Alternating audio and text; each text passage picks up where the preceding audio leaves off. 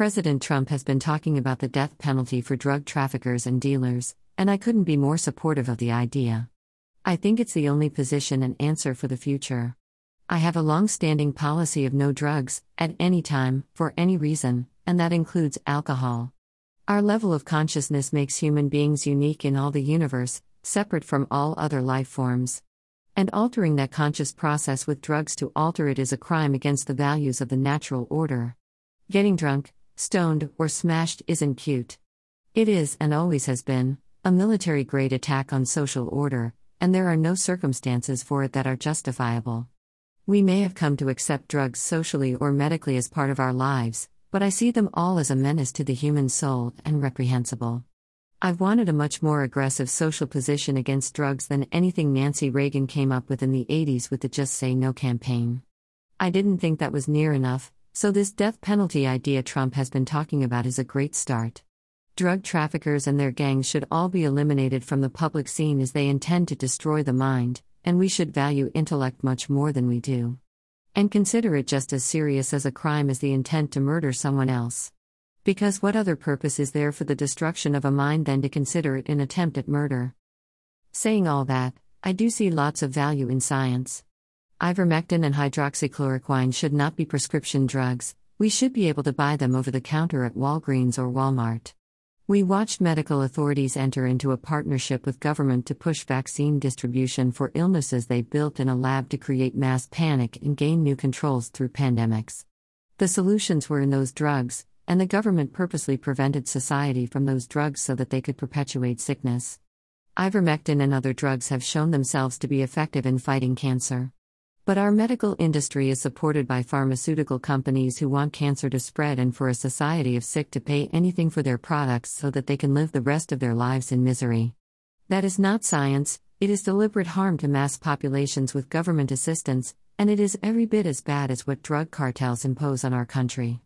You can't take a hard stance against illegal drug cartels when the big pharma companies also poison our society purposefully.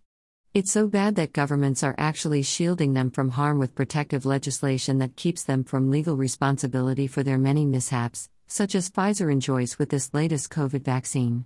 Many people worry that the vaccine is dangerous, and plenty of evidence indicates that people have been dying or suffering ill effects from the mandatory vaccine. But at the very least, there has been a lot we don't know about the vaccine because it was rushed to market, and we need time to witness its effects.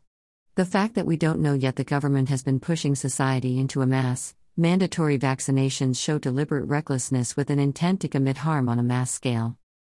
Additionally, I see a lot of value from a religious point of view for using ayahuasca and other psychedelic drugs.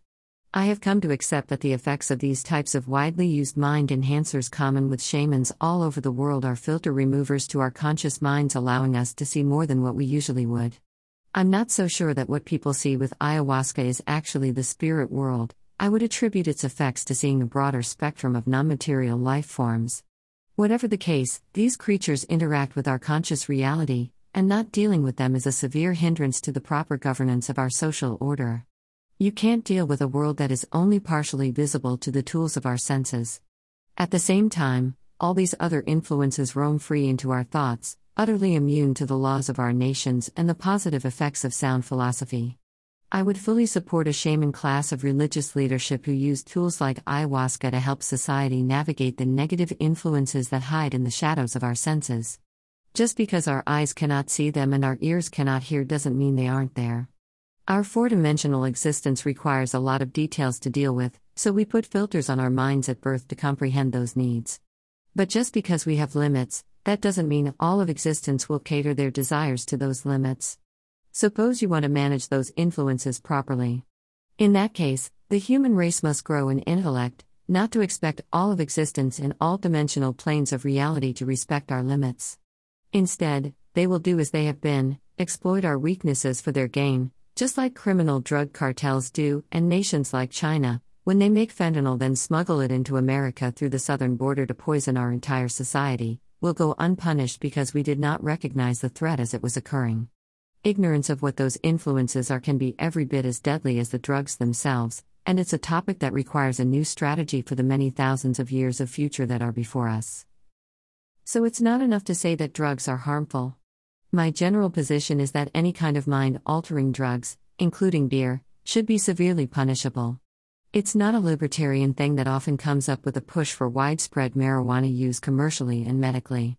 There is nothing funny about getting stoned. Anytime you limit your intellectual ability, you are committing a crime against life itself in my way of seeing things. So, fighting for the right to party, as the Beastie Boys have always sung the song, is not cute, funny, or cool. It only gives the enemies of the world the fuel of their intentions to destroy rivals so that they might have an easier time at implementing their diabolical plots of doom. China loves to see us poisoning ourselves with fentanyl. That's why they make it. Europe loves that we are legalizing pot and calling it natural and beneficial.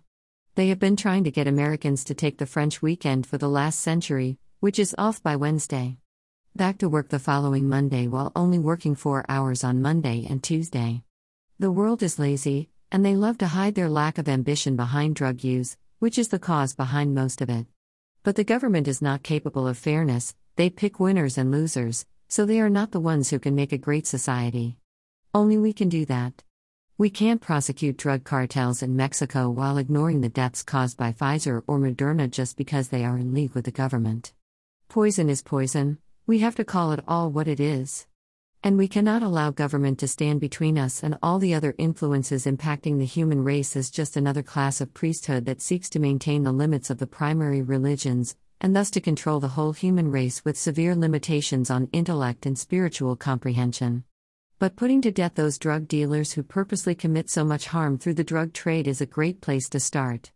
I fully support President Trump's position on this very critical topic, probably the most crucial subject in politics. Because if people were fully aware of what was happening to them with the various drugs they were taking by choice or by force, they would be furious at the deceit that has been placed upon them by governments clearly functioning with criminal intent. Rich Hoffman. Click to buy the Gunfighter's Guide to Business.